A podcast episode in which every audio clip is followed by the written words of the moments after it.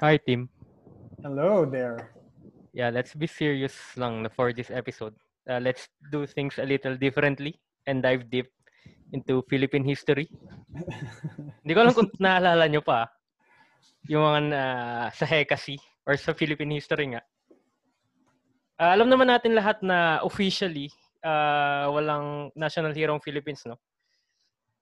Mm-hmm. Although si Jose Rizal yung pinaka-recognized, I mean, nire-recognize na hold national up, hero. Hold up, uh, yeah, go. Officially, wala talaga. I, I wala. didn't know this. Yeah, wala, wala. Okay. So yun lang, tanong ko siguro, sa, para sa inyo, sino yung, if ever man magkakaroon, na isa lang, sino yung tingin nyo? Ura na kayo, please. Ako, I think talaga si, ano, si Emilio Aguinaldo. Kasi, uh, siya yung nagpapatay kay General Luna. Yun yung reason mo? Oh, yun yung reason ko talaga. Kasi sobrang brilliant at saka sobrang uh, sadistic nung uh, ginawa niya. So I think that says something tungkol sa history ng Pilipinas. Sorry, sino to nagsasalita? Si Norvin? Si Norvin ba to? Grabe. Took the words out of yun? my mouth. Oh, Hindi si Norvin nagsasalita. Took the words out of my mouth. Grabe. For, diba, diba, diba? For a while, I thought na si Norvin yun. Character MVP ng mga national hero yung ano. Mm-hmm. So, ayun, yun lang naman for me. National hero. Okay. Well, ako naman, uh, parang toss-up talaga kay Jose Rizal nga sa kay Bonifacio. Although, completely different yung approach nila, no? Pero, I'll go with my boy, Bonnie. Ewan ko, uh, he put his words into action siguro. Although yung yung ginawa nga ni Rizal yung ano, pinaka nagpo siya first revolution, first Philippine Revolution. Uh, gusto ko lang na pinanindigan ni Bonifacio yung ano niya talaga. I mean, pinanindigan naman ng lahat, di ba? I mean, gusto ko lang yung approach niya. Kasi medyo matikas, hindi ko? Kaya na, kaya na. Hold up, hold up. Uh, serious answer, ako si Jose Rizal, of course. Because he was a writer. And uh, that was the medium he used para to fight for the freedom. That, that, that was his own way. Parang uh, Pilipinas lang yung merong ganong klase ng uh, recognized national hero na ibang klase yung means Ewan ko sa ibang bansa kung ano yung mga kung sino yung mga national hero nila. So, well, sa, sa India, si, si Gandhi, parang ganun din yung approach or mas iba pa. But, yun nga. Well, another point lang din pala kung ba't si Bonifacio yung akin. Uh, he never left the Philippines. Mm-hmm. So buong buong laban niya, nandito lang siya. And uh, he he didn't have the means, right? I think. Sa akin si ano, si Lapu-Lapu.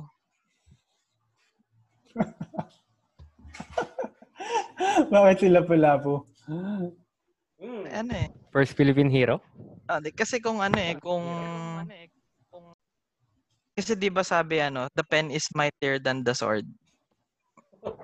So ayun, wala lang. So, ano correction ako kay Lapu-Lapu? That doesn't support diba? my claim na si Lapu-Lapu dapat yung ano, yung national hero. Ah, uh, yun totoo ano, hindi wala akong masyadong backstory dun sa mga pinag-aralan nating national hero kasi hindi ako nakikinig. Tapos hindi ko, hindi ko na sila naaalala. Tapos ang dami nila, di ba? Pero ang, di ba, ang dami nung pinanood ko nga yung Goyo, hindi ko alam, ah, ganun pala itsura nung tirad pass. Bobo. Ang, so, uh, ibahin ko, ibahin ko yung sagot ko. Ang sagot ko eh, ang matuturing nating national hero eh, yung mga kapwa natin na ginagawa ang lahat upang labanan ng tunay na kalaban, which is ang pandemic mm-hmm. at hindi ang isa't isa. Shout out to our frontliners, uh, especially to the medical frontliners. Uh-huh, uh-huh. Mm. Uh, especially uh, to Dr. Ton Cordero. Special na... special shout out to Elaine Bondad. Yan, alam ko magkaibigan yun eh. Si Elaine pati si Dr. Ton. Mm, mm, mm. Docton Cordero. We appreciate your work. Maraming salamat po.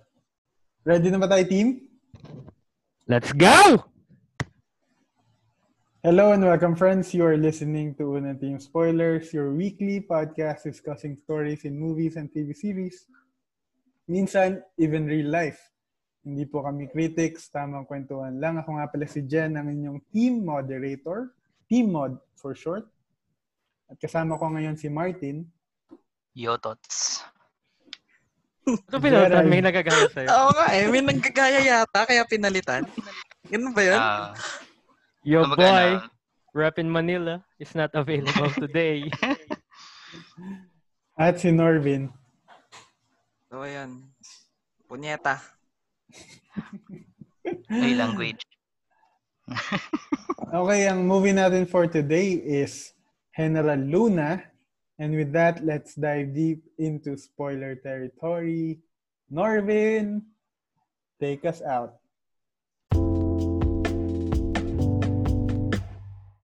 Sige. Um, so, bale, since wala nga si Neil, ah, kasi alam ko, may pinuntahan siya ngayon eh. Hindi ko lang alam kung saan. Umuwi So, hindi- sa bayan natin.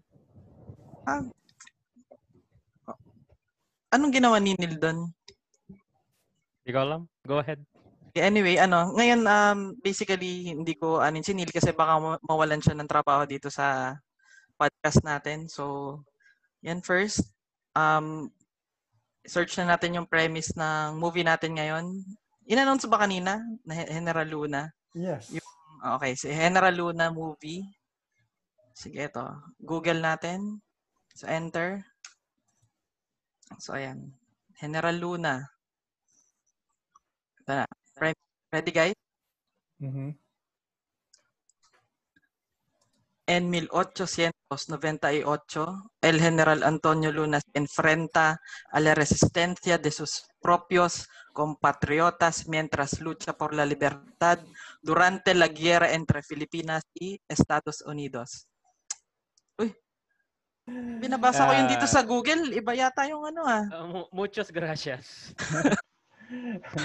So ayan, uh, basically, sabi doon, um, in noong 1898 si si General Luna um, faces resistance from his own countrymen as he fight for freedom during the Philippine-American War. So yung movie is released noong September 9, 2015 at directed by Gerald ay, Gerald Tarog na alam ko ito yung director din ng upcoming movie na Darn. So, Mm.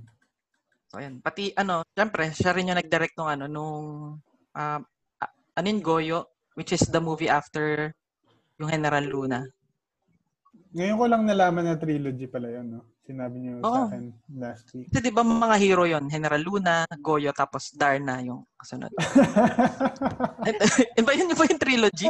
yeah. Hindi, hindi, hindi. Ba yan? Ah, okay, okay. Actually, okay. actually, hindi, uh, hindi ko alam kung dineclare nila sa trilogy, pero it feels like ano eh. Uh, General Luna Cinematic Universe. Ah. Yan, oo. Di ba? Actually, basically, yun lang yun eh. Pero yung yung third movie is kay Manuel Quezon, hindi kay Darna. okay, Ah, hindi pala. Manuel Quezon pala. Mm. Delayed yung kay Quezon kasi nga ano, nag-commit si ano sa Darna. Hindi, may community quarantine kasi. So, ano, Hindi, pero yung mahirapan sila pumunta kay Quezon. kumbaga ano, kumbaga delayed na delayed lalo. So kumbaga, uunahin pa rin yung Darna sa ano. Ah, big box. Siyempre, unahin niya yung big box. Ah, Ace eh. Tama na ABS and production. Shout, shout out lang din sa TBA, no? Uh, relatively Mm. bagong production company sa Philippines na Hmm. naglalabas ng mga quality High Filipino quality. movies. Ah, yeah, yeah.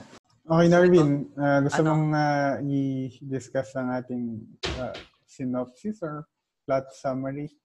Ah, well, ah, sige. Alam mo namang ready tayo lagi dyan. So, aha. so ano, yung eto, yung General Luna, um, inintroduce niya yung movie as, ano siya, work of fiction siya based on facts. Yun yung, ano eh, kung matatandaan niyo first siguro isa sa mga first scene na sinabi, although sinabi na okay yung accuracy, pero sinabi, merong They took liber- they took liberties with the Oo. uh, with the imaginary. uh, Yeah, yeah. In, And, or, uh, in order to make it Yeah. more relevant to current issues. Mhm. Yeah. Yun ba yun? Hindi ko maalala. Ayun, tapos yung ah, way of way of ah, storytelling ng movie is isa siyang ano series of interviews ah, granted by yun nga ni General Luna to si Hoven, Hoven ba yun? Hoven Hernando, which is a fictional newspaper journalist siya. Ah, so na yung- fictional siya? Oo.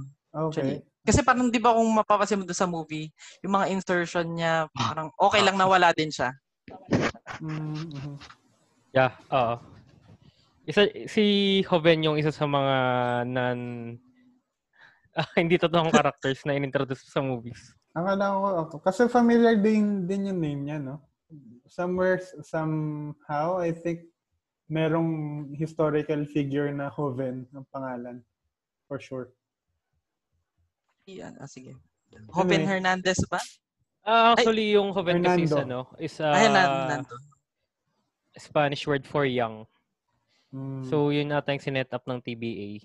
Parang to... Kinakwento nila, di ba, kay Hoven, yung mga nangyari. Okay. So, parang kinakwento nila sa henerasyon natin yung mga nangyari ng panahon nila. Mm. Okay. Nice. So, after niyan, um, yung, basically yung setting niya is, ito yung, after more than 300 years ng colonial rule ng Spain, uh, nirelinquish nila yung control over uh, the Philippines, which is, syempre, ang capital is Manila, na ipinagbili nila, ay kesa, sabi, "S- sige, kesa matalo kami, pagbebenta na lang namin yung rights sa US for 20 million dollars. So, ito yung time na dineclare ng Philippines, yung First Republic, na which is yun yung din first landing ng mga US troops dun sa Philippines. So basically ito ah, si General Luna is very empowered na meron naman tayong ano kalayaan bakit tayo mag magpupunas ng bota ng mga Amerikano. Mhm. Ayun nga um yung story din basically Dun tinatry nila i-drive away yung mga Americans. So basically yun yung nangyari sa movie. Mhm. All the while na nag nagkakaroon ng internal uh, internal turmoil yung uh, sarili nating uh, say leaders at that time. Seems familiar, ano? Mhm. Yung may may threat ng international tapos tayo-tayo nag-aaway din, ano? Mhm. Oh, old ano yun? Old Hindi, po in kami the book. terorista, tamang kwentuhan naman. oh, oldest tactic in the book. Uh, Divide and conquer. ah, ah, ah. So, Sabi ni ano, sabi ni nung Ni kano, American General. Kung sino man siya. Colin, si Colin. Colin Campbell.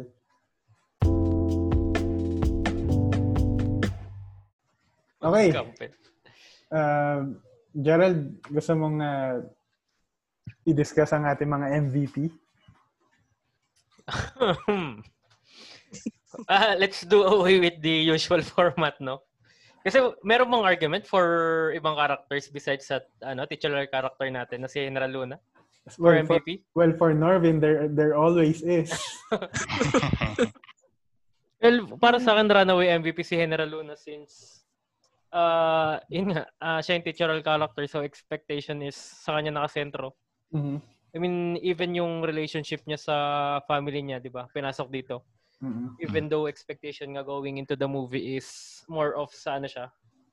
ah, si General Luna sa gitna nung sec- ah, Second Philippine Revolution or yung sa basta against the Americans.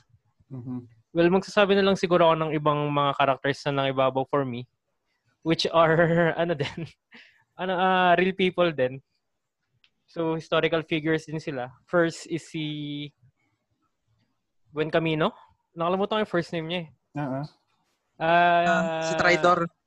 ah, si Buen Camino saka si Paterno, sila yung parang uh, actually, if, ni- if i-research mo sila, sila yung isa sila sa mga traitor daw talaga Mm. na nag na nagtaksil sa Philippines para sa sarili nilang interes. Pero shoutout lang kay Buen Camino kasi kamag-anak na talaga yung pinortray niya. Ah, talaga. Mm. Oh, yung artista si ano yun, si Nolly Buen Camino. Mm. So Mm. hindi ko sure kung kaano ano niya si yung Buen Camino sa movie. Siguro kapatid. hindi, hindi ko alam. Ah, Oo. Ah. Feel ko, kung 1898 Makes yung sense. ano, yung, yung setting na, no, pwede. Ah, iba pang nangibabaw is si, of course, si Mabini, not because marami siyang scenes or marami siyang, or prominente yung role niya, but because isa siya sa mga nasa forefront tuwing discussion nung bata tayo, di ba? Mm-mm. Mm. Kumbaga, sa mga national heroes, isa siya sa mga ah, may argument para maging ano. Siyang uh, SJ, eh, SJW figure. Nasa, nasa, nasa 10 pesos kasi siya. Ayun, Tama ba? Yun, tama. Yan, Hindi. ah, okay. Ah, Oo, oo. Yung Sila ni Bonifacio. Oh, ang yung dakilang lumpo. Mm, mm, Oo, yung brown. Yung merong Ah. mangga. Mm, Ah, Hindi sino ko na ba? na... Ah, si Mascardo medyo since siya yung binild up na pinaka nagre-resist kay General Luna. Sino Mm. Ano nga yun? Well, medyo yung, interesting yun, yung no? ano? Hiwala yung bigote, yun ba yun? Mascardo. O, basta siya yung general sa na naka Guagua? sa ano. Hindi, hindi Guagua, sa Cavite. Ah, okay. Pero sa Guagua sila nag-away yata, hindi ko maalala. Mm, Totoo ah. lang. So yun, ah, interesting lang na, na na nakaisip sila ng paraan para ma para maipakita kung paano siya nagre-resist, di ba? Naalala niyo ba kung ano yun? Hindi yung, Yung- fiesta. Yung, sa di ba? uniform? Oo, di ba? mm. Parang sobrang sobrang sim- simpleng way na lang para maipakita na isa lang yung ano ba? Isa lang yung kasarinlan ng Philippine Army vi- ah, nung panahon na yon. Oo. Oh, parang we Tapos- heal as one. Ganun sila. We kill as one sila. Tapos all throughout the movie, 'di ba? Yung uniform nila iba talaga. Oo. So yun. First Ah, first scene niya yun, 'di ba? Yung kagad yung una niyang ano. Yung yung yung, yung kagad yung una niyang sinasabi na anyabang daw ni General Luna para sa Oo. mga bagong uniforme. Oo, pero kung sinabi na inutos din ni Aguinaldo, tupi din siya. Mm. Mm-mm. Ang loyalty niya nasa presidente. ah, bukod sa presidente, loyalty niya nandun sa ano niya, sa lugar niya. Sa bayan. Ah, so- Yung Okay, isa sa isa sa pala, ano, pinaka underlying theme ng movies yung ano, ah, regionalistic yung mga tao nun. Yeah. Yes. So wa- Mm. wasak-wasak pa rin. Si si Aguinaldo, syempre, Mm. 'di ba? Na I would argue na hindi naman pinortray as a villain talaga sa movie. I mean all throughout medyo medyo sketchy nga yung portrayal sa kanya eh. Hindi naman sketchy, interesting siguro. Kasi hindi mo talaga alam kung ano yung kung ano siya, kung ano Yung yung motibo niya. sa isip niya. Mm. Oo, which is effective. And okay na setup uh, given na after the movie nalaman nga natin na magkakaroon ng General Luna Cinematic Universe. Mm-mm. Mm. So malaking bagay si Aguinaldo, 'di ba? Sa mga unang parte ng Philippine history after natin makamit ang independence. Siya nga ba yung, weird niya siya ba yung weird kasi, nagwagayway di ba- ng ano, ng flag? ng flag. Patawat, siya, siya yung Ah. nagpatahe. Ay, Yung oo, sa ano, Oo, ewan. oo, oo. Oo, oo, siya, siya, siya, siya. Pati weird nga 'di ba ano, before this movie, may El Presidente rin na na story naman ni Aguinaldo. Aguinaldo pati Ah. ni, ni Bonifacio. Actually, madami ng ano eh, quality Filipino movies tungkol sa Philippine heroes. Nung bata tayo, meron na agad nung Jose Rizal, di ba? Which is my favorite. Na, fil- na hero to- movie. Shout out Cesar to Montano. shout out to Joel Torre for Ah, uh, Joel Torre, akala ko Cesar Montano. Hindi, oo Cesar Montano. Cesar Montano. Cesar Montano Pero ba yan? shout Okay. out to Joel Torre for portraying ano si. Uh, Ibarra. Noemi Tangere, si Ibarra. Ibarra, okay. Yeah, that's my Nag-spin-off pa yun eh sa Channel 4. Yep, yep, I remember that as well. Meron ba kayong ano, ibang characters na gustong i-discuss or meron ba kayong sabihin tungkol sa kay General Luna? Well, sige ako muna. Siguro kay General Luna. Mhm. Ah, ang laki ng ano niya, no? Hindi, hindi ko alam kung Bigote. character flaw, yung tamang term. Mm. Pero tingin nyo ba kung naging mas mabait siya ng konti, mas naging smooth yung ano? Tingin ko dun sa actions, it's a matter of principle na hindi siya hindi siya tutupi para lang i-please ka kung ano yung nakikita niyang tama. Kumbaga kumbaga stern siya kasi nga gusto niya matibay yung militar para nga ipakita yung strength ng ano. Well, uh, hindi ko sure kung Mm. mabe-blame mo yung ibang general na gano'n yung Mhm. reaction nila sa kanya kasi isa sa mga major criticism sa kanya, I mean, as a person, as a historical Mhm. figure, is halos wala siyang presence no ano, First Philippine Revolution nung against Spaniard, Mm. di ba? And then all of a sudden, Hindi ba nasa ano siya noon? ka ng La, Sol- La Solidaridad? Oo. Well, oo, pero pero beyond that, 'di ba? All of a sudden gusto mong ano. Kasi kaliga naman niya sila Rizal eh. So, yun yung form of fighting niya nung time na yun. Mm. Well, para sa akin, Kasi ano, nga, mm, um, yung pinaka bad decision lang naman na ginawa niya is nung uh, talagang dinala niya pa yung mga troops niya to to Nueva Ecija ba yun? Just to get uh, anong pangalan ng isang general? Si Mascardo? Ayun sa Mhm. ano, Guagua. Oo. Oo. Oh, yun, yun lang yung pinaka bad decision niya. All all the rest parang coherent naman yun dun sa character niya kahit medyo extreme nga siya. Mm. Sa ano eh. Oo, kasi sa, um, ano eh. yun nga siya, sila- ano, mas mas mahalaga yung prinsipyo sa kanya eh, over pleasing people. Mm. Though, ayun nga, hindi, hindi kasi ako familiar din sa ano niya. Ito lang, basically sa movie lang yung reference natin Mm-mm-mm. sa akin. Well, all, uh, movie lang reference. All throughout the movie, parang pinortray siya as someone who is extremely unstable, no? Yeah. Mm. Na medyo problematic given na siya yung pinaka-head ng... Ano ba siya nun? Ano yung pinaka... Ano niya nun? parang Philippine General. Supreme siya. General? Ay, Parang ganun. Oo, parang ganun. Pinaka-mataas Ah, na general.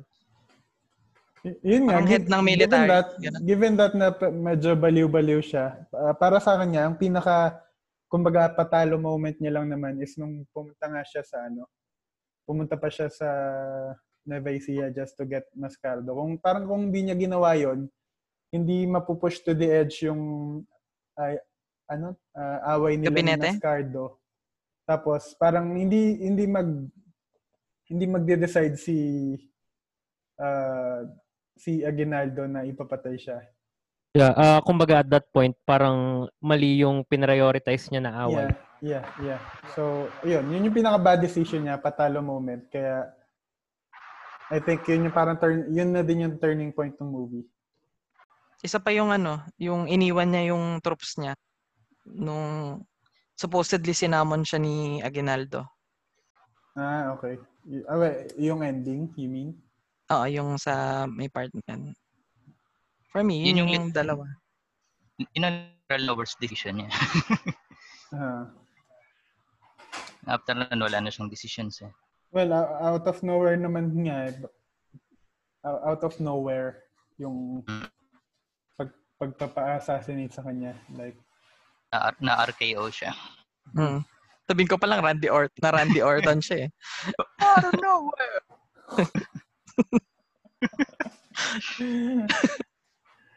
okay, uh, ready na ba tayong hulaan kung sinong MVP ni Norwin? Bakit ina-expect nyo lagi kakaiba yung ano, yung MVP ko? Well, you can't blame us. Ikaw, ikaw, ikaw, ikaw, ikaw Martin. Na-establish na yun. Anong, uh, sinong hula mo?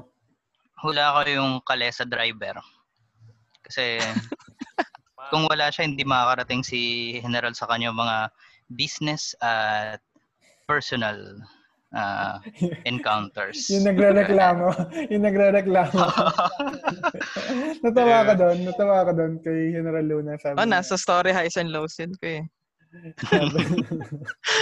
Nandun yun eh. sabi Sabihin ko niya, ano, yun eh. Pero mag, ano, maghahating gabi na ako. Sabi, Kaya dali mo. Ano to? Sabi ni, ano, ni, ni General Et, Luna. et, ganto ah, ganto. To support that, sinabi nung ano, since isa siya sa mga runner-up ko eh. Yung sinabi niya, ano, mawalang galang na po, hating gabi, ay, hating, hating gabi na. Ah. Sabi ni Henal, kaya bilisan mo kapatid. Kapatid. oh. Parang kasalanan pa niya eh, no? Oo. tapos, tapos tulog pa siya nun eh, nung sumakay sila. Ano, Oo. nagising lang siya. Ikaw, Jaran, sinong hula mo? Tandaan niyo yung ano, yung pumunta sila sa trend. Mhm. Tapos may Amerikano, di ba? Yung Amerikano na yon may papel. Ah, So, ibig sabihin, uh, whatever it is na ginagawa niya is legal. aha. So, yun. Ngayon ko lang inisip yun, ah. Nakalimutan ko mag, ano eh. Pero yun, siguro. Tingin ko lang, ah. Oo, importante yung kanuna yun eh. Mm. Ikaw, Ako naman- Goy, hula mo. Ako naman ang hula ko yung ano. Ito, hindi to medyo, hindi to extreme. Kagaya ng mga previous uh, guesses ko, no? Ang hula ko yung kapitan na, naalala niyo nung pumunta siya sa Kawit? Na, ah, Hanolino ba? Si Ketchup. Kapitan Hanolino ba? yun? Eusebio? ah, Oh, Hanolino ata. hinawakan niya yung bayag nung Hmm. he, he dragged him by the balls. Oh, he dragged him by the balls. So, exactly. Ayun. Uh, siya ang MVP ni Norvin kasi I think dahil doon sa scene na yun, hinawakan yung bayag. Uh, doon nag, yun yung nag-drive sa kanya na maging parang primary killer. Primary hunter ni uh, General Luna. Kasi di ba siya yung pinaka pumatay doon sa huli. Pinahiya. Uh, pinahiya Ah. siya in front of his men. Nakakatawa. Parang, siya ba yung dumura? Or umano kay, dun sa bangkay ni General Luna? Parang siya, no? Ah, At Ah, tapos sin, sin, sinaksak tsaka binaril-baril niya ulit. Ayun. So, hinawakan siya sa bayag tapos sa distic siya. Yun yung mga karas- characteristics ng mga MVP ni Norwin. Ayun. So, Norvin, for Ah. the reveal. Sige. For the reveal, again, may dalawa akong runner-up at isang MVP. So, kanina ang closest ngayon ay si si Mar si ano ba si Sino nagbanggit uli nung ano nung Kalesa driver, si Oh, kalesa Martin. driver si Martin. so, again, tama 'yan kasi hindi makakakalap si General Luna ng suppo- supposedly target is 2,000 na troops. So, dahil sa kanya, um, more than the goal yung na-achieve nila. Kasi imbes na 2,000, di ba? 4,000 yung nakalap nila. So, yun. Yung, yung first runner-up ko, ay yung nanay ni General Luna. Wow. Kasi ang ganda nung entrance niya eh. Kasi, parang, eh, nanto kanina pa ako makatok. Sabay, ano, eh, sa- sampal agad eh. Parang ikaw, di ba? Alam mong nawala yung pagka ano, pagka macho ni General Luna sa sa nanay niya. Which leads dun sa scene na syempre yung nanay yung nagbigay nung silk belt na dun nagko-contain yung coins na Mm. nakapagpaligtas ng buhay niya. Mm. So ang MVP ko, ito medyo deep to ngayon. Syempre, k- kailangan may ano tayo eh. May improvement sa second season natin. Yan. Character growth. Ah, so, ang sabi ni General Luna, um, syempre, lagi naman akong antagonist yung ano natin eh. So, ito, ni-revere siya ni General Luna na ito yung pinaka kalaban. Ito yung antagonist which is, ang MVP ko ay yung ating mga sarili. Ay. Thank you for that recognition. Ah, yung yung quote ni Joven Hernando dun sa huli, no? Ah, sabi niya, ano, ah, tayo ang pumatay kay General Luna.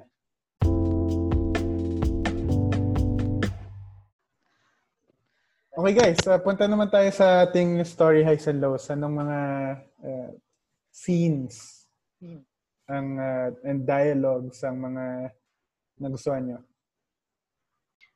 Ako, ang nilista ko dito eh, yung nandun sila sa, ano, sa trench, tapos pinalo ni General yung puwet ng isa niyang sundalo. Kasintahin mo! So, di ba? Ang, ang- ang, it humanizes yung ano eh. Yung war. Yung eksena. Oo. Again, ha- ano siya, story high siya sa akin. Mhm. Story low ko ay... Wala eh. Wala akong na anong story low eh. Mhm. Na-enjoy ko naman yung buong pelikula. Bago ako sumagot, syempre, si Gerald muna. Yeah, thank you Norvin for ano no, for allowing me to speak first. Ah, pero Goy, ah, may gusto ko bang sabihin bago ako?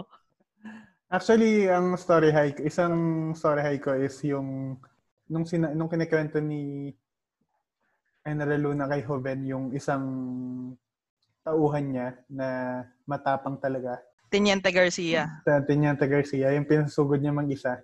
Ayun, parang nagustuhan ko yung scene yun kasi uh, in-emphasize nga kung ano yung anong klaseng mentality dapat yung meron ka para ano para para sa war. Mm. So, Ah. ano rin yan eh. Di ba tawag din sa'yo nung teacher natin sa PE nung high school?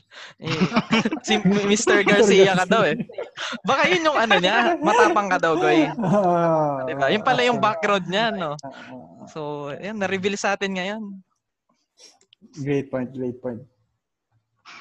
Ayun, tapos uh, isa ko pa ding na nagustuhan is yung sinabi na ni Norvin kanina. 'Di ba nabaril si sumugod mag-isa si General Luna doon sa ano, yung unang unang sagupan nila. Tapos nakakabayo lang siya. Tapos akala niya tinamaan na siya ng bala. Pero yung pala naligtas siya ng coin. Me- medyo cliche. Na nagustuhan ko lang siya kasi um, parang cliche na nga siya pero ang tapang pa din ng mga ng mga gumawa ng movie na idagdag yun para lang Eh, no, hindi, Goy. Ano siya? May historical accounts yun. ah talaga Uh, Oo, di- totoo uh, siya. eh di much pero- better much better Oo. Pero hindi si Paco Roman yung ano, yung kasama niya nun. okay okay Pati That's ano, nice. after after kasi nun, hindi siya, 'di ba parang ano lang nag-take over lang sila. Ang ginawa kasi, alam ko, kineri si ano eh, si General Luna after that. eh. Mm, mm, Papunt, nice. Pabalik dun sa trenches. Mhm, mhm. nice so yun uh, I, I like that story low ko naman is yung ano yung ending nung naging zombie na si.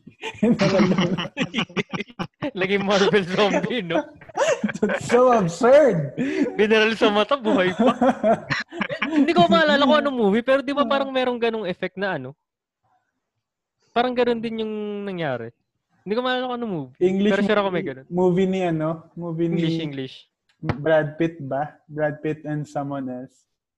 Oo, pero alam ko din yung movie na yun. Parang Snatch or something. Or kay Nick Fury. Ay, Nick Fury kay Samuel Jackson. Ayun. Realistic kaya yun. Yun yung Realistic ano, ba yan? Mm, ganun katindi yung gusto niya ipaglaban. Mga traidor! Mga mamamatay tao! pero wala pa din siyang pinat napatay kahit isa. Hindi mo lang siya ano, Ano? pinagbigyan. Mm. Ikaw, Gerald. Yan. Ito na yung sagot ko. Wait lang, ah, tignan ko lang yung notes ko kasi nag-prepare talaga ako dito. Mhm. Uh, first is yung they were able to effectively portray yung conflict, uh, internal conflict sa bansa natin no, at that time Mhm. na to this point is nag-exist pa rin. Mhm.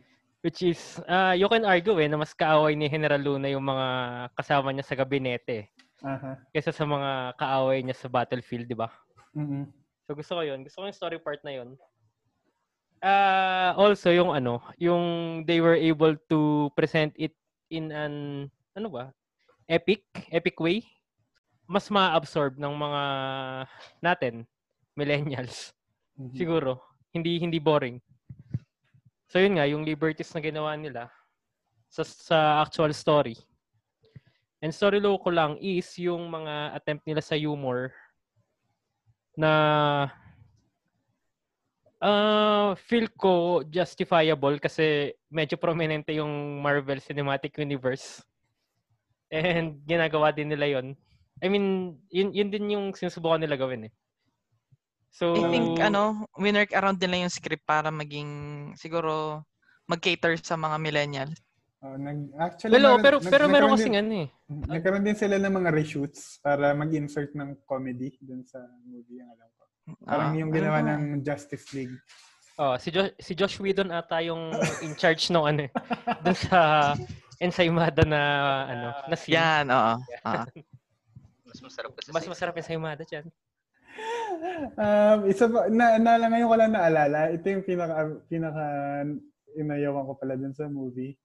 Yung ano, isang araw na yung isang tauhan ni Enra Luna, pinapabalik-balik niya para maging messenger. Tapos parang, di ba, seat, ano, ilang province yung tinatahak niya. Tapos parang Oo. 15 Well, minutes lang na doon. Actually, hindi ko, hindi ko, actually low ko din yan. Hindi ko lang sure kung sa story low or sa technical low. Okay. Yung, yung parang ano, mga travel time nila, parang Yeah. pang last season ng Game of Thrones. ano, na kahit kahit si General Luna, nakakapag-travel siya ng mabilis eh. Oo, kawit Cavite galing ano, no? Tapos Pampanga, Tas yung kabayo. given na yung situation nun, di ba? Kabayo or lakad, minsan lakad lang. Yung isa pinapatakbo niya lang eh. Tapos ang bilis. Oo, oh, yun, mismo, yun mismo yung sinabi niya eh. Tumakbo ka papuntang Nueva Ecija. Mm. Tapos babalik, nagpaplano pa rin sila. Yung, di ba? Kaya nga, yun nga mismo, yun din, din napansin ko. Yung pa din yung suot nila, tapos medyo humapon lang. Pati yung ano, yung do- doon pala sa meeting nila, yung mga meeting nila sa gabinete, yung unang meeting, parang yung ang convenient lang na di ba pinakita yung scene na binaril ng mga Amerikano yung mga sundalo ng Pilipinas. Tapos next scene, nandun na kagad yung wala lang parang sobrang convenient na nagmi-meeting sila tapos maya-maya andyan na yung sulat na nagkaroon ng conflict. Marami lang storytelling ano, storytelling shortcuts na ginamit ginamit sila. Yan. Ikaw, ikaw ba, Norvin? May story kayo low ka na? Ay, ikaw, di ba? Sabi mo kanina ako muna bago ikaw. So, ikaw Oo na. nga pala. Yun na yun. Eh, nasabi niya. Hindi, ano, um, yung sa akin, yung actually mga quotes yung ano ko eh, na nilist ko sa, dito sa notes ko. Kung aking, ano, hypothetical notes. Um, yung natatandaan ko, yung mas madaling pagkaisahin daw yung langit at lupa kaysa sa dalawang Pilipino na nagtatalo sa isang bagay. Kasi at, at to this day, tama pa rin siya. Kasi, ano nga eh, parang within us, yung, lalo na sa comment section sa social media, hindi mo alam mga pinaglalaban na ng mga tao eh. Anyway, tapos yung next is yung sinabi nun ni General Luna na negosyo o kalayaan, bayan o sarili. Tapos pinapili niya si Buen Camino ba yun? Or yung si, ano, si Batangas guy. Paterno. Si Paterno. Na, ano eh, pang sariling interest pa rin yung ano eh, yung priority nila. Tapos, which leads to dun sa isa pang scene na sinabi ni General Luna, yung, medyo sa huli na siya eh, yung um, nire-refer niya dito si ano si Buen Camino na kung meron daw ganun sa ano nila sa gabinete or sa group nila hindi na daw nila ka- kailangan ng kaaway. So ano, yun nga, divide and conquer talaga yung ano eh, yung nangyari sa kanila. Di- na-divide sila. Kaya sila nasakop. Or tayo pala, kasi to- totoo namang nangyari nga pala to. Tapos, again, yung isa pang linya, yung, eh, nasabi ko ba sa pilot yun, yung para kay mga birhen na naniniwala sa pag-ibig ng isang puta. Puta. Mm, mm. Tapos yung again yung kanina nabanggit ni ni Martin yung mawalang galang na po ating gabi na. Kaya sabi, kaya bilisan mo kapatid. Ang ano lang nun. nakakatawa na ano, alam mo yun, parang kasalanan ko pa na naginabi na ba tayo or what. Tapos yung nabanggit rin ni GJ yung sa ano, yung Amerikano sa train. Ayun sa ano train station pala, train tuloy.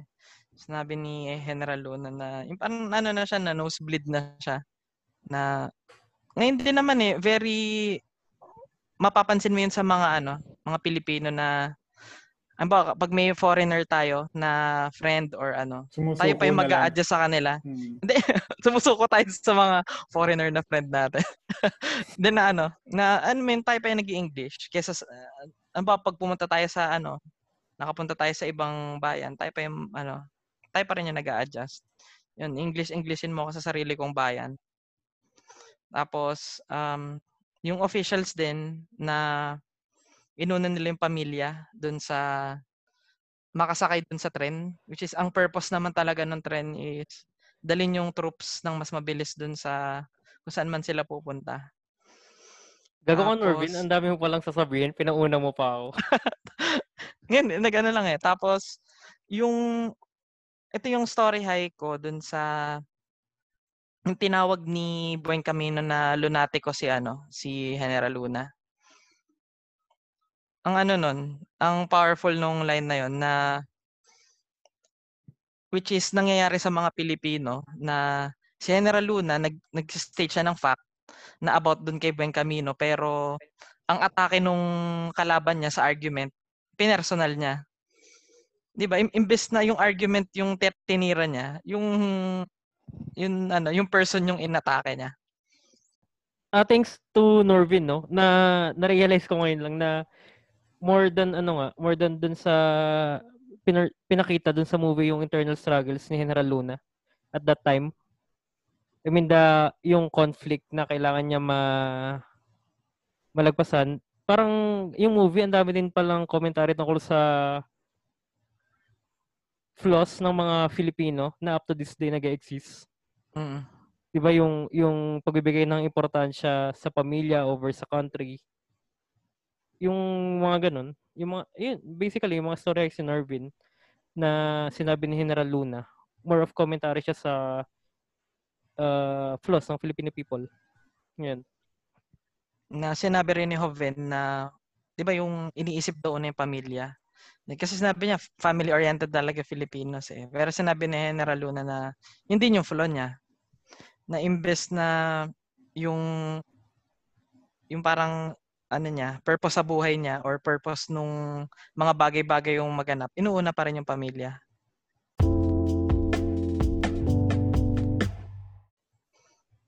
Okay, Norvin. Uh, ready ka na bang ipakilala ang ating techni- technicality man? Ah. Hmm. Sige. Um, actually, ah, sinabi ni Martin, ay si Martin, sabi ni Martin sa akin, um, may mga things tayo na kailangang ano, i-consider when reviewing, ah, lalo na ngayon sa mga Filipino films. Sinabi niya na bibigyan natin ng pass itong ano, itong movie kasi hindi siya hindi naman talaga niya pinoportray yung accuracy ng events but it's just to educate the audience na ang about the about the story. Hindi, wala talaga sinabi sa si Martin. um, ayan, to review yung uh, score, yung uh, acting, lalo na yung makeup, sabi niya sa akin, uh, parang ano eh, weird yung makeup nung mga bandang huling parts and yung mga CG, CGI or yung mga effects. So, eto, si Martin nilabas niya na yung iPad niya na very familiar sa akin na yan yung ano namin. Yan yung source of lessons namin. Okay, so Martin, take us away. Ayan, hello. So, tulad ng dati, okay, magbibigay ng aking isang technical high and technical low. So, ang masasabi kong technical high dito is yung choice nila na magpakita ng grotesque na imagery, ano. So, it illustrates kasi yung kung gaano karahas yung gera nito. If I'm not mistaken, ang Philippine-American War ay isa sa mga bloodiest uh, wars of all time. So, malaking bagay siya sa pelikula dahil nga hindi nila piniling isensor yung mga ganito. Ang aking technical low ay may certain ta- certain scenes na kung hindi ako nagkakamali, CG yung background, nakapatong lang sila. So, medyo nakatanggal dun sa immersion. Pero overall, serviceable. Hindi ko masyadong napansin yun, Mart. Aling mga scenes uh, specifically? Ang naalala ko yung ano, yung background dun sa train station, I think, ano yun. Ah, oo. Mm, yeah, yeah, yeah. so yun yeah. usually saka yung mga nasa labas ng bintana yung yung mga dumadaong na barko CJ yung mga inalam ko yun. Mm. Yung isa yung ano eh, yung nangangabayo ata sila. Basta nagta-travel sila. kita mo na medyo may ano dun sa uh, medyo cut Mm. out ganun. Mm. Ang hindi ko alam kung yung yung mga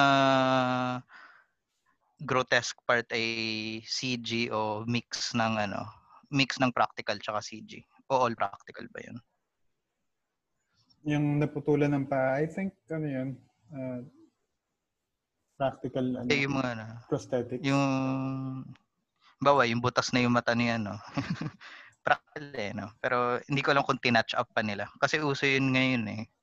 Magpa-practical effects ka, pero may trackers ka to add yung parang extra sheen kung Mhm, mhm. ah, Para mas magmukhang realistic. mm Kayo, anong mga technical highs and lows ninyo? Ako muna, ah, alam niyo naman, I always uh, notice writing first sa mga movies. Um, masasabi ko dito, being it a Filipino movie, maganda yung writing niya. Hindi siya, like I said, hindi siya naturalistic. Pero given the time period, parang, ano, na, naging, naging believable siya for me hindi siya hindi siya baduy pakinggan given that it is a historical piece. So yun kasi kung kung halimbawa it, it's a contempor- contemporary movie tas ganito magtagalog, syempre baduy. Pero yun nga dahil isa siyang historical movie, I I I thoroughly liked it. Especially writing, dami ng kagaya ng mga binanggit ni Norvin kanina na mga lines of dialogue tsaka ano tsaka quotable uh, lines. Maganda, maganda yung writing niya So for yung what ano, it is. ko yung writing, um, nabasa ko kasi dati na based siya dun sa isang script na before nung shooting, two decades ago pa yung ano, yung sinulat yung script. Ah, wow. So, basically ano siya, intended for sa isang TV series. Mhm. Tapos, inattempt na i, sa movie din siya, para pinagsiksikan yung script dun sa, para kumasya sa isang movie. Tapos, hindi rin natuloy yung movie. So, parang Mm. after certain years, ito nga si yung director, sinabi niya, mag-write din siya ng script sa Anton sa General Luna. Mm. Tapos nung narinig niya nga na meron ng script dati, yung si yung binanggit dun sa In Memory ni Ed Rocha ba yun, pati ni Henry Francia, na inask niya na kesa mag-start siya from scratch. Tapos nag-agree naman sila na yun nga, naging co-writer din siya and yun nga, yung binanggit ko kanina na ikinater talaga yung script na inedit ng konti to cater yung millennials. So, ayan. Originally, yung script is from English, tapos ginawang Tagalog. Well, maganda yung pagkakagawa nila, no? In contrast dun sa previous movie natin na Metro Manila na knowing nga na British people yung gumawa. And I Mhm. assume British people din yung nagsulat. Tapos, translate nila to Tagalog. It didn't work. Well, some some worked. Some did not. Pero ito, aside from uh, very ve- ve- very spotty. Sometimes spot, merong spots na medyo hindi maganda. Pero all throughout, kabilib-bilib yung sulat. Ikaw, Norvin, anong mga technical highs and lows mo? Yan na naman ako. Um, so yun sa akin, yung technical high ko is yung, parang kay Martin din, na yung may pagka-gore. Kasi yung, ba, hine-headshot, yung, ewan ko kung mortar yung, ano eh, yung sumisilip yung isang sundalo. Tapos sabi, ibaba mo yung ulo mo. Tapos, ewan ko kung ano yung sum- sumalpok sa ulo niya eh, kung bala ba or Ano yun, cannonball. diba? Cannonball. ah. Oo, cannonball. So okay sa akin yun kasi in, ang swabe ng effect. Tapos, di ba din yung tinaga sa mukha si General Luna? Ang ganda Mhm. nung ano eh, nung pagka yung slow-mo. Tapos, ano rin, ang nasugatan. Pero ewan ko kung ma, hindi, mapurol ba yung ano yung itak nun ni Kapitan Hanolino na dapat ano na yun eh, hindi lang basta sugat yun dapat yung balat nun, humiwalay pa eh.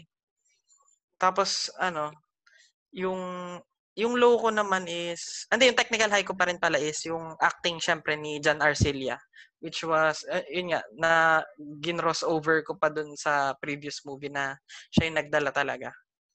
Tapos, yung sa acting naman, hindi ko nagustuhan yung acting ni General, ano yung General tuloy, ni Emilio Aguinaldo. Kasi ewan ko, mas trip ko yung acting ni ER dun sa El Presidente as Aguinaldo. Tapos, yung low ko din is basically parang hater ako ni Aguinaldo, no? Ayoko yung ano, yung makeup niya after. Yung yung pinatanda siya. Ganun. Parang, ah, parang pininturahan. Parang inano siya eh. Kumbaga, parang alam mo sa birthday party na kukuhanin mo yung mga piso dun sa plato na may harina ba yun? Parang naging ganun yung mukha niya yung pinat yung hanggang buhok. So hindi okay yung ano niya, hindi okay yung makeup. Tapos yung yun nga yung effects din eh, yung nasusunog yung flag. Ewan ko lang, syempre symbolism siya pero gawin niyo namang makatotohanan yung sunog. Yun ako naman. Uh, yung to defend lang yung portrayal ni Mon Confiado kay Aguinaldo. Parang yun talaga yung ano eh, yun talaga yung pinagawa sa kanya na na siguro black, black and white, 'di ba? Pinagawa sa kanya is uh, in between na hindi mo hindi mo hindi mo siya mababasa na na para sa akin is effective, 'di ba? Effective. Agree ako doon. Hindi hindi mo alam MVP kung MVP ko 'yan eh. hindi hindi mo alam kung kung sino ba talaga si Aguinaldo. Well, uh, moving on sa technical high ko, yung yun nga, they were able to present this as an epic. So, of course, malaking bagay dun yung yung special effects na even though, of course, pag kinumpara mo sa ibang, I mean, sa Hollywood production, di ba? Uh, noticeable na merong mga scenes na fake pero huge step up pa rin in terms mm. of sa Filipino movies. So yun lang. Uh, technical low ko is yung sa writing nga. Nasabi ko na kanina, yung yung kung paano nila tinrit yung oras or yung mga travel time na parang wala lang. na ewan. Yeah, that's uh, more that's more on directing actually, not, not, not on the writing dire- directing. So yun, uh, either way. Ready na ba tayo mag-proceed to our nude scene review? Wala pa tayong ending discussion for this session. Wala na, na, na nalagpasan na natin sa ano eh. okay. Uh, The ship has sailed. Uh, well, uh, natin kasi interesting yung ending. Oh, sige, sige. Go, go, go, go ahead. O oh, ano mo, ma-edit mo, Goy, na oh. before yung technicalities. na, okay, okay, okay, na, dito na, dito na, dito na. Spontaneous man tayo dito. Sige, sige. We are not fakers. Hindi tayo critics, tamang kwentuhan lang. Tamang kwentuhan lang. na nakakalimot din. Mm. Oo. Hindi, we're not perfect. Barkada-barkada lang. Considering na ano to, no, na historical event talaga. I mean, nangyari talaga. Tingin nyo ba ano, uh, maapektuhan yung legacy ni, ano yung legacy ngayon ni General Luna in case na hindi siya namatay nung time na yon or hindi nangyari yung assassination niya? Tingin nyo, nanalo ba siya sa Amerikano, ganun? Hindi ko alam ah. Uh, it's hard to tell. Hard to tell. Uh, kasi parang uh, wala rin naman siyang wala rin naman siya sa ata wala, wala rin siyang advantage nung time na yon kung nung namatay siya parang uh, they were retreating pa nga di ba they were still retreating parang ganun oh well uh, hindi pala ito nabanggit sa movie no pero wala siya na panalong laban sa buong buhay niya. Mm-hmm. Kaya kinikilala siyang magaling na general pero wala siyang napanalong laban. Hindi ko alam. Ikaw ba, Martin? Ikaw yung may sense dito eh. eh kung i ano natin, uh, tatalon ako ng ano, anong susunod na pelikula dun sa Goyo. Tinakil dun yung tactics na inano niya eh. Uh, yung tactics na kumbaga, ginamit din nila later on para ipigilan nga yung mga Amerikano. So, sa tingin ko, mangyayari, kung nasunod yon mas, kumbaga, tatagal lang ng onti yung pag-push off natin sa kanila. Pero, I'm sure mas advanced ang ano nun eh. Mas, mas advanced ang military troops nila. So, eventually, babagsak din tayo. Kung hindi man na-assassinate nun si ano, si General Luna, yung building on the premise ni Martin na eventually babagsak din tayo. Mamamatay din si General Luna kasi hindi man siya i-assassinate. Uh, pinortray kasi ng movie na man of principle siya eh. Feel ko kapag nung ba nasakop tayo ng mga Amerikano, magpapakamatay siya. Babarilin niya yung sarili niya. Which is muntik niya na nang ginawa, no? Oo. Yun, good point. Siguro, uh, either way, mamamatay siya sa hero? Mm-hmm. Or kikilanin siya as the best general nung panahon na yun? Hmm. Di ano siya, eh, nasa newspaper din ba yun na siya lang yung kinilala na general ng ano, ng Amerika. Mm-hmm. The on, only real general. Ah, talaga? Oh, yeah, sa movie, di ba? So, so oh, parang yun nga. Inano din siya sa, in-acknowledge din siya sa movie na Si si MacArthur ba yung nagsabi na he would have been a great adversary, sabi nila, di ba? Tropa ni MacArthur, yung barkadahan nila. Uh-huh. Pero dun sa movie mismo, dun sa portrayal nung ano, na-touch ko na kanina yung absurdity nung death scene niya. Ano masasabi niyo dun sa ano? Dun sa shot nila about the painting. Di ba may painting na ganun?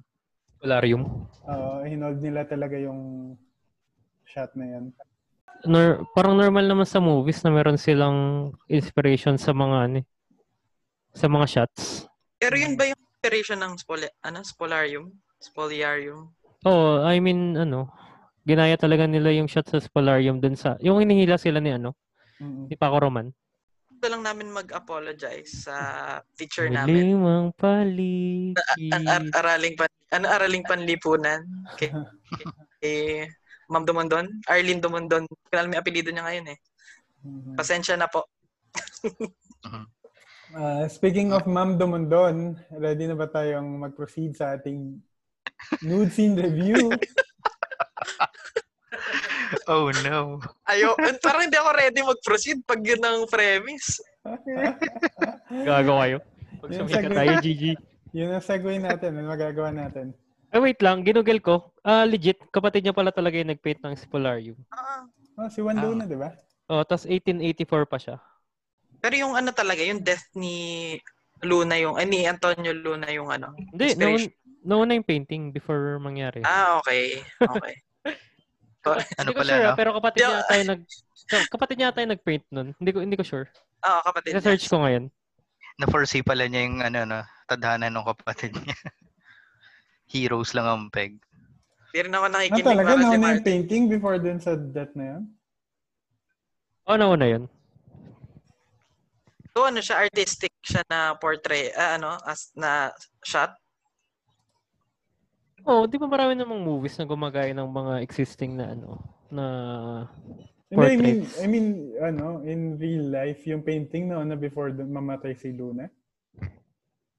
Uh, to my knowledge, oo.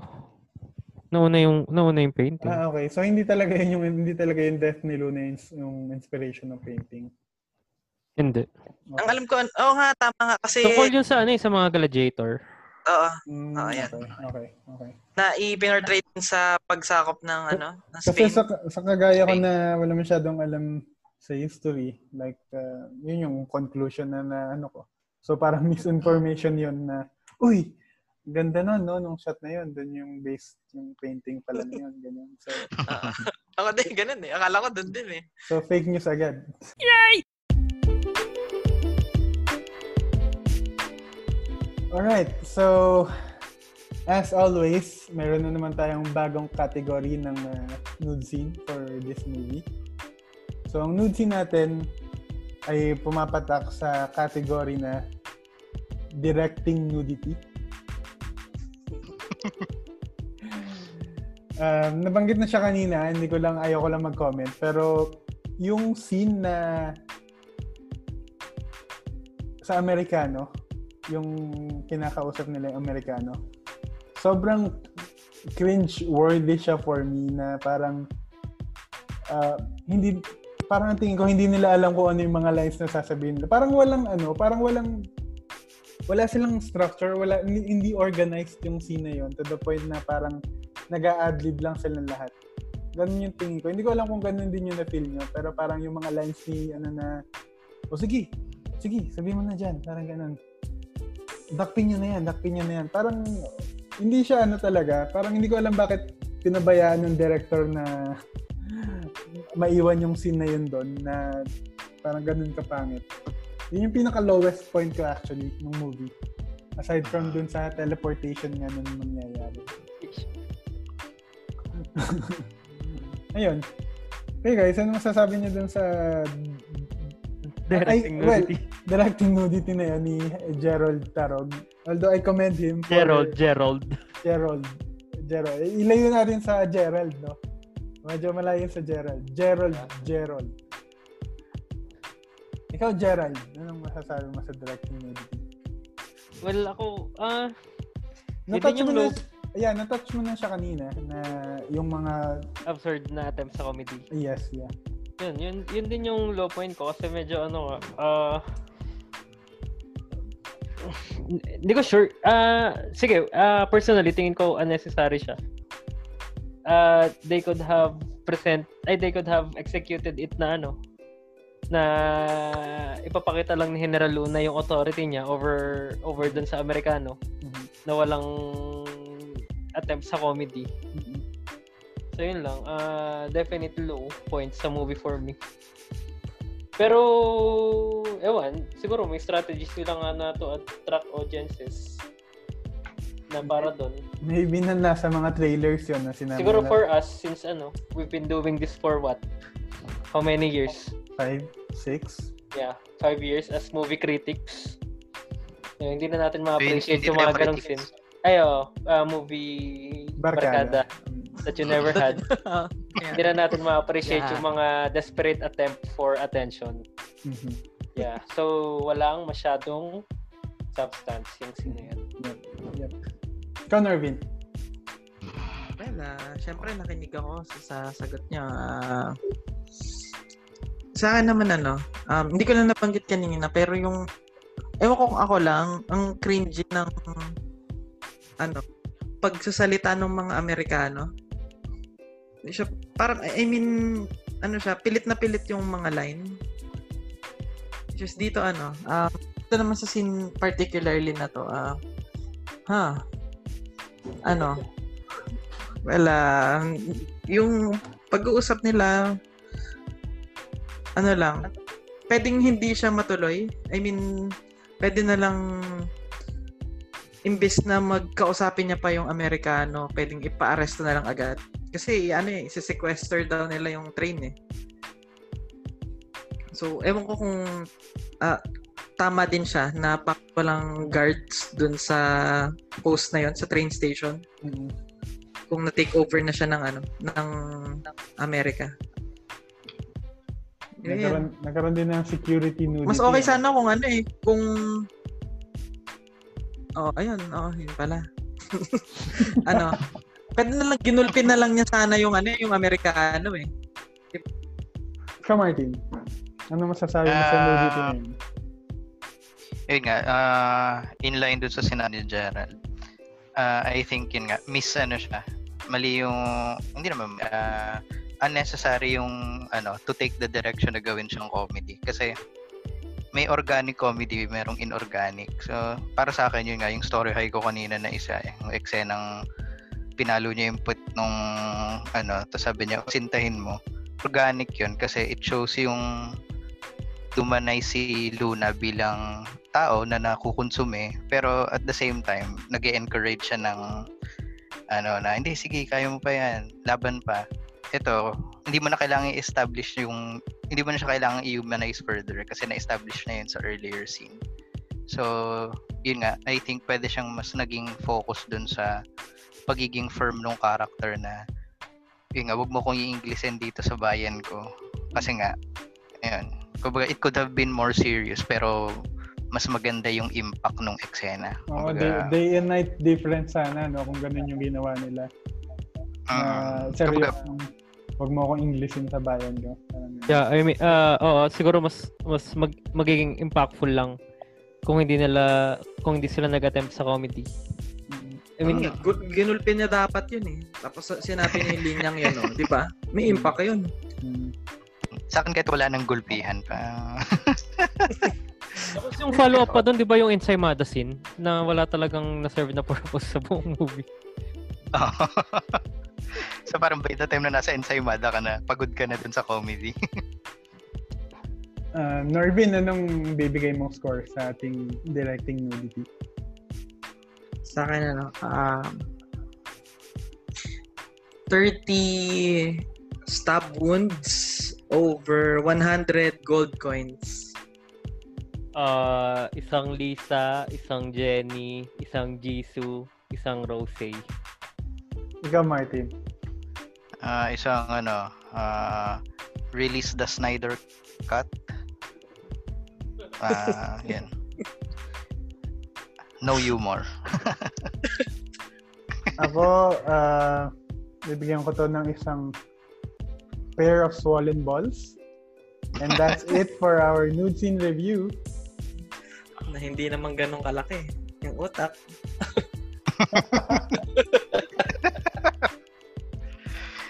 Yan, Nasa bayag. organic comedy. Yung utak. Yun ang organic comedy. Mm. Mm.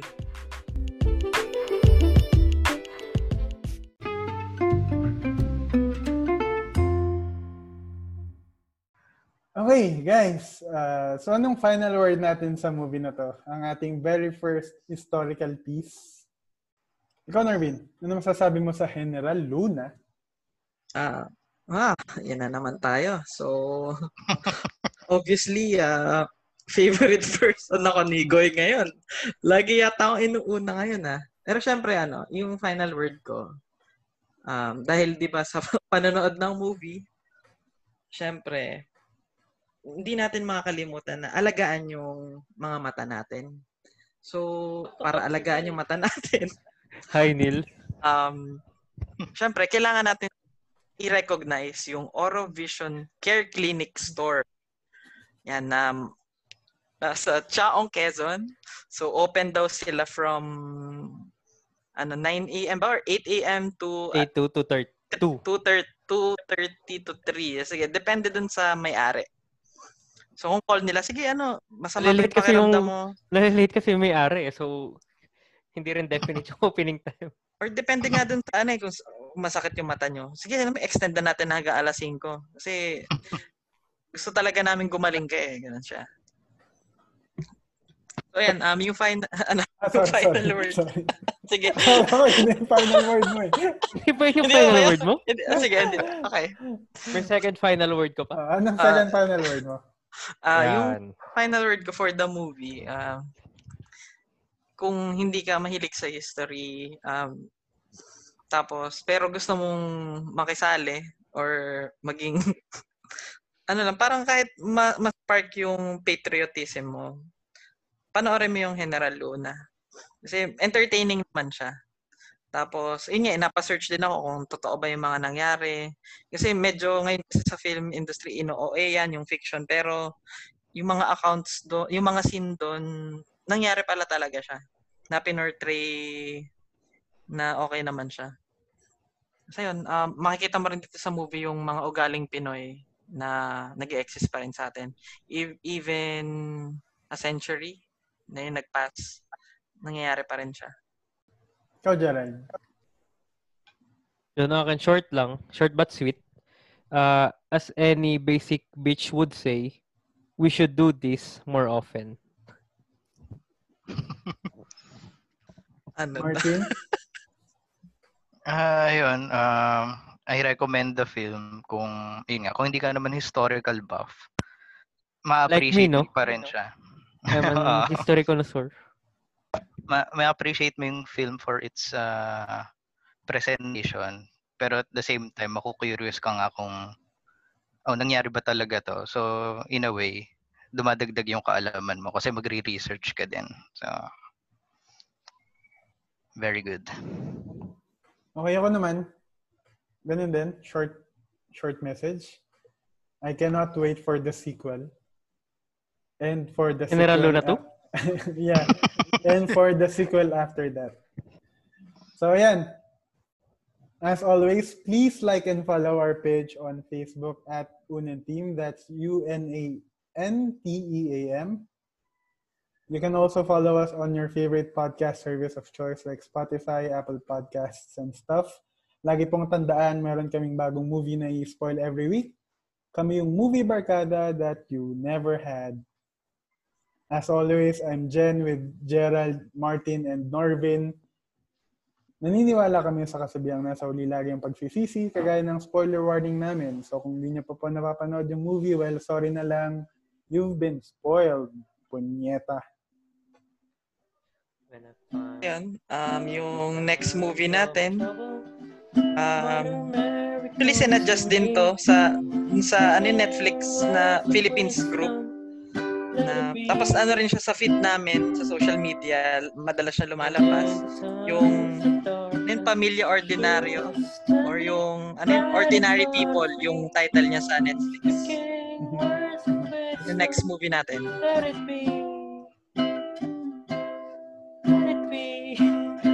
Marty.